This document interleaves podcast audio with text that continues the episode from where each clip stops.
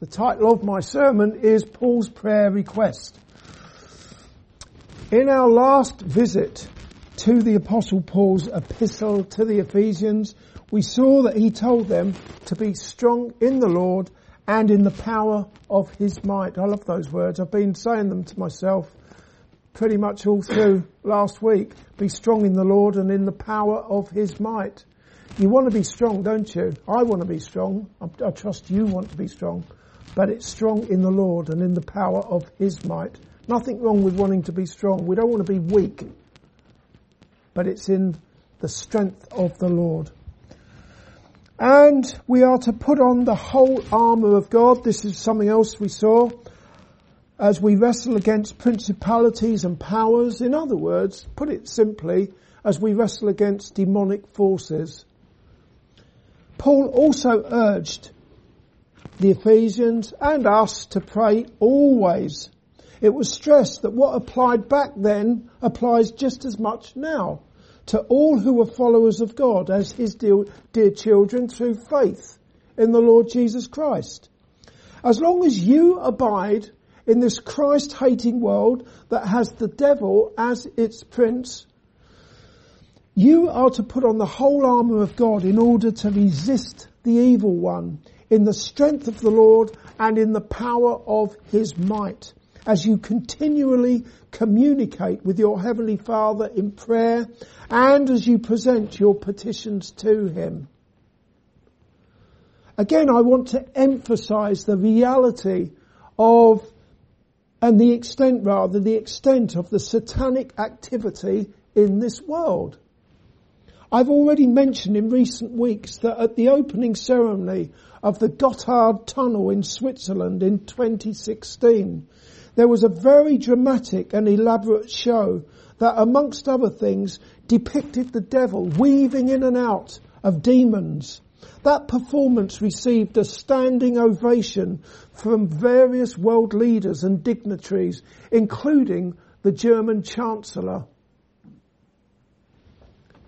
Much more recently, in fact only a few days ago, a meeting of the Alaska state government in the United States of America opened with prayer from a woman who attends a satanic temple. Her prayer, in which she said, Hail Satan, was clearly an invocation of the devil. Whilst on the subject of opening prayers at parliamentary and government meetings, there is now talk of removing Christian prayers from the start of sittings of the House of Keys on our island. It's anybody's guess where such a measure might lead to. Watch this space. We'd be very, very naive if we didn't think it might just lead to something very, very sinister in time to come. Anyway, before I digress further, we'll look at today's passage, which consists of the last six verses of Paul's epistle to the Ephesians. So, if you turn to Ephesians chapter 6, and I'm going to read from verse 19.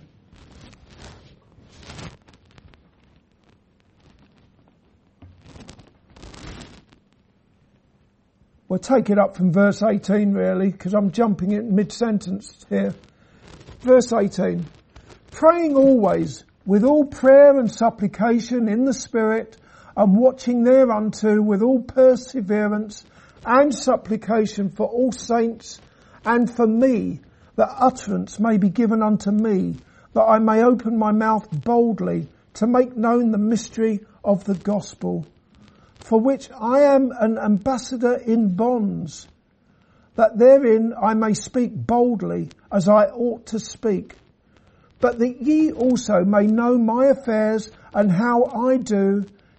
Uh, Tychicus, a beloved brother and faithful minister in the Lord, shall make known to you all things, whom I have sent unto you for the same purpose, that ye might know our affairs and that he might comfort your hearts. Peace be to the brethren and love with faith from God the Father and the Lord Jesus Christ. Grace be with all them that love our Lord Jesus Christ in sincerity. Amen. Having just encouraged the Ephesians to pray for all the saints, Paul then requested prayer, not so much for himself, but for his ministry. Note that he did not ask them to pray for temporal blessings for him.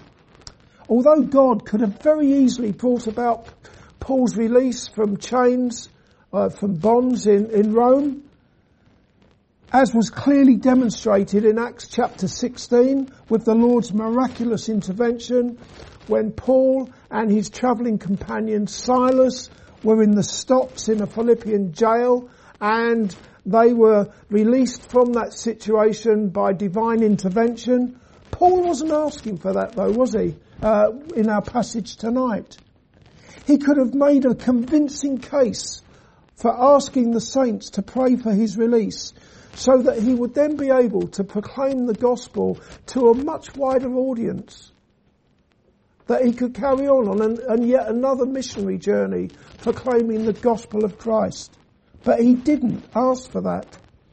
Paul was asking the Ephesians to pray to God that an opportunity would be given to him to proclaim the mystery of the gospel and to do so with a holy boldness when finally he would have to give an account to the Roman emperor or his representative of the doctrine that he had been proclaiming far and wide, a doctrine that had angered the Jews so much so that they seemed determined to kill him. All he wanted there was an opportunity, look at verse 19, an opportunity to preach the mystery of the gospel. In verse 19, and for me, that utterance may be given unto me that I may open my mouth boldly to make known the mystery of the gospel. In the situation where he was, there's no, there's nothing there to indicate that he was asking to be released from bonds so that he could go around preaching the gospel. He was making the most or wanted to make the most. That was his desire, his heart's desire to make the most of the situation where he was, that he was in.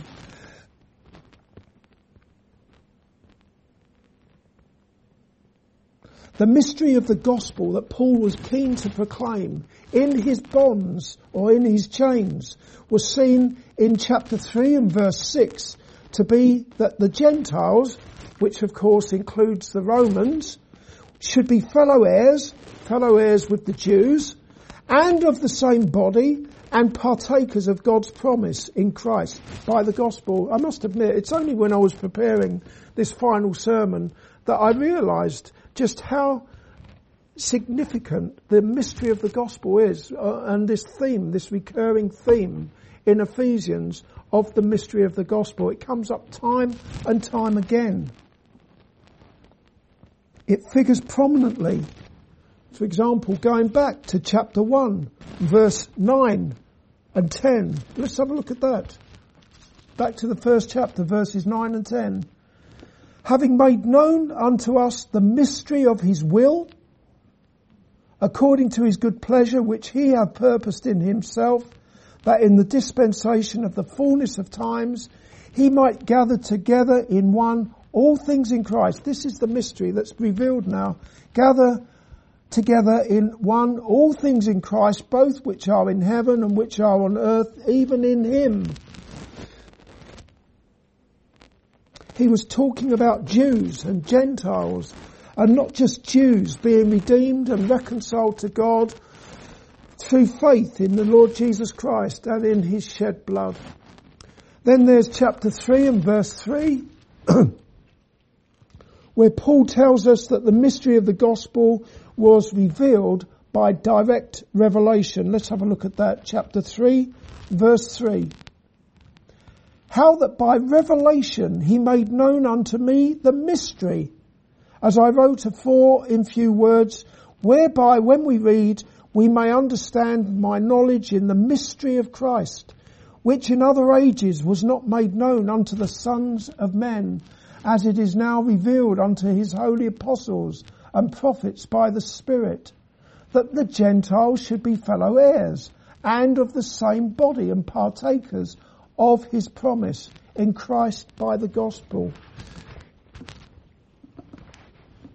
Can you see how big it is? This is, this is really uh, one, of the, one of the main things that Paul is bringing to us in this epistle that the, the, the Jews and the Gentiles would be brought together and reconciled to God through faith in the Lord Jesus Christ. Until the mystery of the gospel was revealed, salvation from sin and having a right standing before a holy God was thought to be the preserve of the Jews alone. However, even though the gospel had been largely hidden from all but the Jews, it was always God's plan for his salvation grace to reach every tongue, every tribe, every nation. It's not something that just evolved in time. It always was God's plan.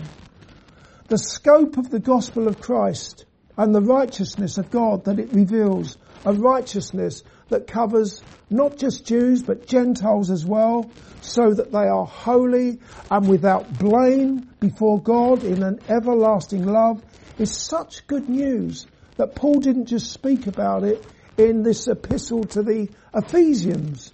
For example, in Galatians chapter 3 verse 26 through to 29, he said, For ye are all the children of God by faith in Christ Jesus.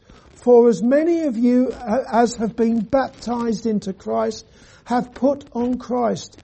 There is neither Jew nor Greek. There is neither bond nor free. There is neither male nor female. For ye are all one in Christ Jesus. And if ye be Christ's, then are ye Abraham's seed and heirs according to the promise. This was this first century church. Paul was really having to labour that point that the Lord Jesus Christ has reconciled both Jews and Gentiles to God through faith in his finished work at the cross.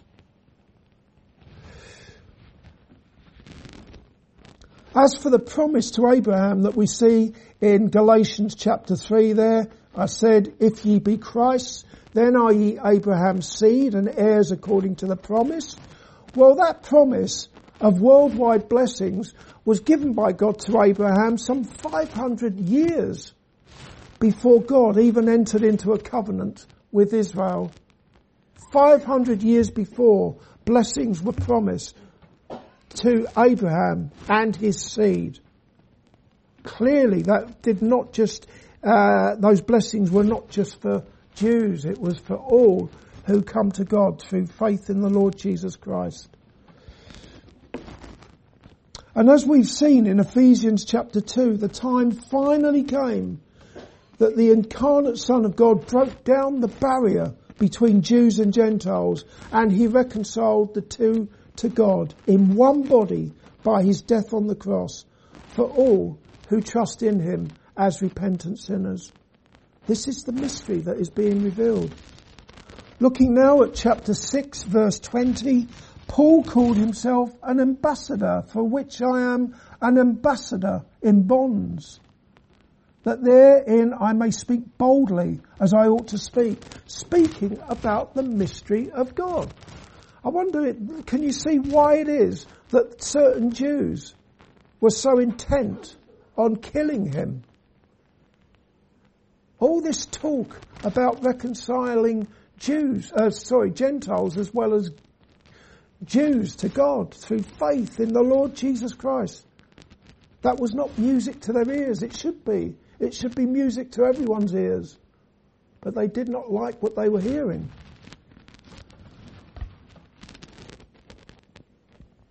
And Paul called himself an ambassador. Ambassadors, they normally enjoy tremendous privileges, including immunity from the law in the countries where they are sent to represent their own country's king or president. They have diplomatic privilege, exemption from prosecution, and so on. However, that was hardly the case with Paul, who was in chains. Nevertheless, he was quite literally an ambassador, and not just any old ambassador. He was an ambassador for none other than the King of Kings and the Lord of Lords, Jesus Christ, the Son of the living God, an ambassador of Christ in chains in Rome. Before we move on, note that the great apostle Paul was not shy about asking for prayer and neither should we be. I for one value your prayers concerning my pastoral ministry. Also, what Paul was praying for was in line with assurances that he'd been given by the Lord Jesus Christ. Let's, let's just wind back here. Look at verse 19 again. And for me, this is what he's praying, he's asking prayer request for, that utterance may be given unto me that I may open my mouth boldly to make known the mystery of the gospel. Now this, apart from anything else, as I've already said, it would seem that or the commentators seem to think that this is when finally he appears before the emperor or before the emperor's representative and he's given that opportunity to speak at last. And Paul, more than anything else, he wanted an opportunity to speak boldly about the gospel of Christ.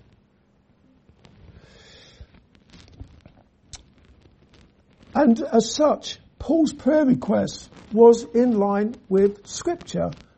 In Matthew chapter 10 verse 19 to 20, Jesus said to his disciples, but when they deliver you up, take no thought how or what ye shall speak, for it shall be given you in that same hour what ye shall speak. For it is not ye that speak, but the Spirit of your Father which speaketh in you. Paul's request thoroughly biblical in that he was in effect praying for a fulfillment of those words when the time came for him to stand before Caesar. In order for us to pray biblically, we need to be people who study the Word of God in order to discern God's will. I think I said that this morning, didn't I? Let's read verse 21, 22 but that ye also may know my affairs and how I do, Tychicus, a beloved brother and faithful minister in the Lord shall make known to you all things, whom I have sent unto you for the same purpose, that ye might know our affairs and that he might comfort your hearts. In these verses we're introduced to Tychicus, whom Paul described as a beloved brother and faithful minister in the Lord. As such, Tychicus was a dear friend of Paul and a servant or deacon, someone who may well have attended to Paul as well as running errands for him. It's only when you look at Colossians chapter 4 and verse 7 that you see that Tychicus was a fellow, uh, emphasis on the fellow here, a fellow servant in the Lord. In, in Ephesians here we've got a faithful minister in the Lord. Colossians chapter 4 verse 7, a fellow servant in the Lord. In other words, even though he clearly did run errands for Paul, such as delivering Paul's epistles to the Ephesians and to the Colossians, he was it would seem, also a fellow labourer in the ministry of the gospel of Christ. That Tychicus was also a minister of the gospel is reinforced by the fact that not only was he sent by Paul to the Ephesians to relieve their anxieties concerning Paul, Paul had founded the church in Ephesus. They were obviously keen to know anything that was going on concerning Paul. And so Tychicus was sent to to give them an update, give them some news on Paul, how he was getting on, how he was faring. But also, we see there in verse 22, he was sent that he might comfort their hearts. How would Tychicus comfort their hearts? Would it be by giving news concerning Paul? Well, possibly to a degree, but I would say there's a lot more to it than that. The only sure way of comforting a Christian's heart is by speaking to him or her about the Lord Jesus Christ and his gospel. That is how the Christian's heart is comforted. think about it. When someone comes to this church and, uh, to, and delivers a report of some sort, there's a reasonable expectation that he will also minister to the hearts, to hearts by proclaiming the riches of God's grace in his dear son, the Lord Jesus Christ. That's what we're really hanging on for, isn't it? To hear about Jesus. We finally come to Paul's benediction or blessing as he signs off in verses 23, 24. Peace be to the brethren and love with faith from God the Father and the Lord Jesus Christ. Grace be with all them that love our Lord Jesus Christ in sincerity. Amen. Look at those four words, uh, four words there that I've read to you that stand out. Key words there. Peace, that's one of them, one of the four. Love, faith, we got all of those in verse 23. Peace be to the brethren and love with faith. And then in verse 24, grace. So you've got peace, love, faith and grace. Think about that order there. If you think of those four words without looking at the context here, and never mind anything else just for a moment, just the peace, the love, the faith, the grace. What order would you normally put them in? I would put them in the reverse order. I'd start with grace. Then I'd have faith. And then equally, I'd have the, the, the, the love and the peace. Maybe you wouldn't, but certainly I'd put grace first. We're saved by the grace of God through faith in the Lord Jesus Christ and the love and the peace that follow are the fruit of faith. There can be no peace in the church without a faith that is in the Lord Jesus Christ, who is the Prince of Peace. It is through faith in Jesus that we have peace with God and peace with one another. In verse 23, the emphasis is on a love for the brethren. And then finally in verse 24, the emphasis is on a love for the Lord Jesus Christ. God is love. He sheds abroad or he pours out his love in the hearts of his children. People who by the grace of God have a genuine saving faith in his dear son. The love that all who are trusting in Jesus have is a love for him and that love is seen in a love for one another. That kind of love is in sincerity according to verse 24 in other words, it's a love that is incorruptible and once present, it can never perish. It is a love that was manifested at the cross where Jesus died as the substitute for all of you who have faith in him. Your sins were laid upon him and with his stripes you are healed. With that, we come to the end of this amazing epistle, which I encourage you to read and study time and time again for yourselves. And uh, you, you can be sure you will benefit from this just as I have, just reading it and finding something new. Even when I prepared this very last instalment.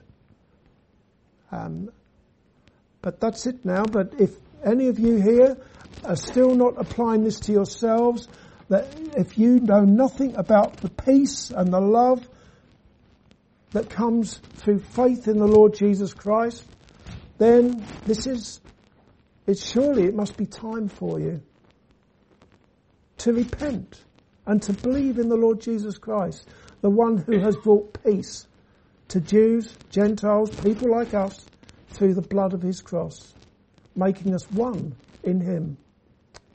One body, one spirit, one baptism, one Lord, one God and Father Amen.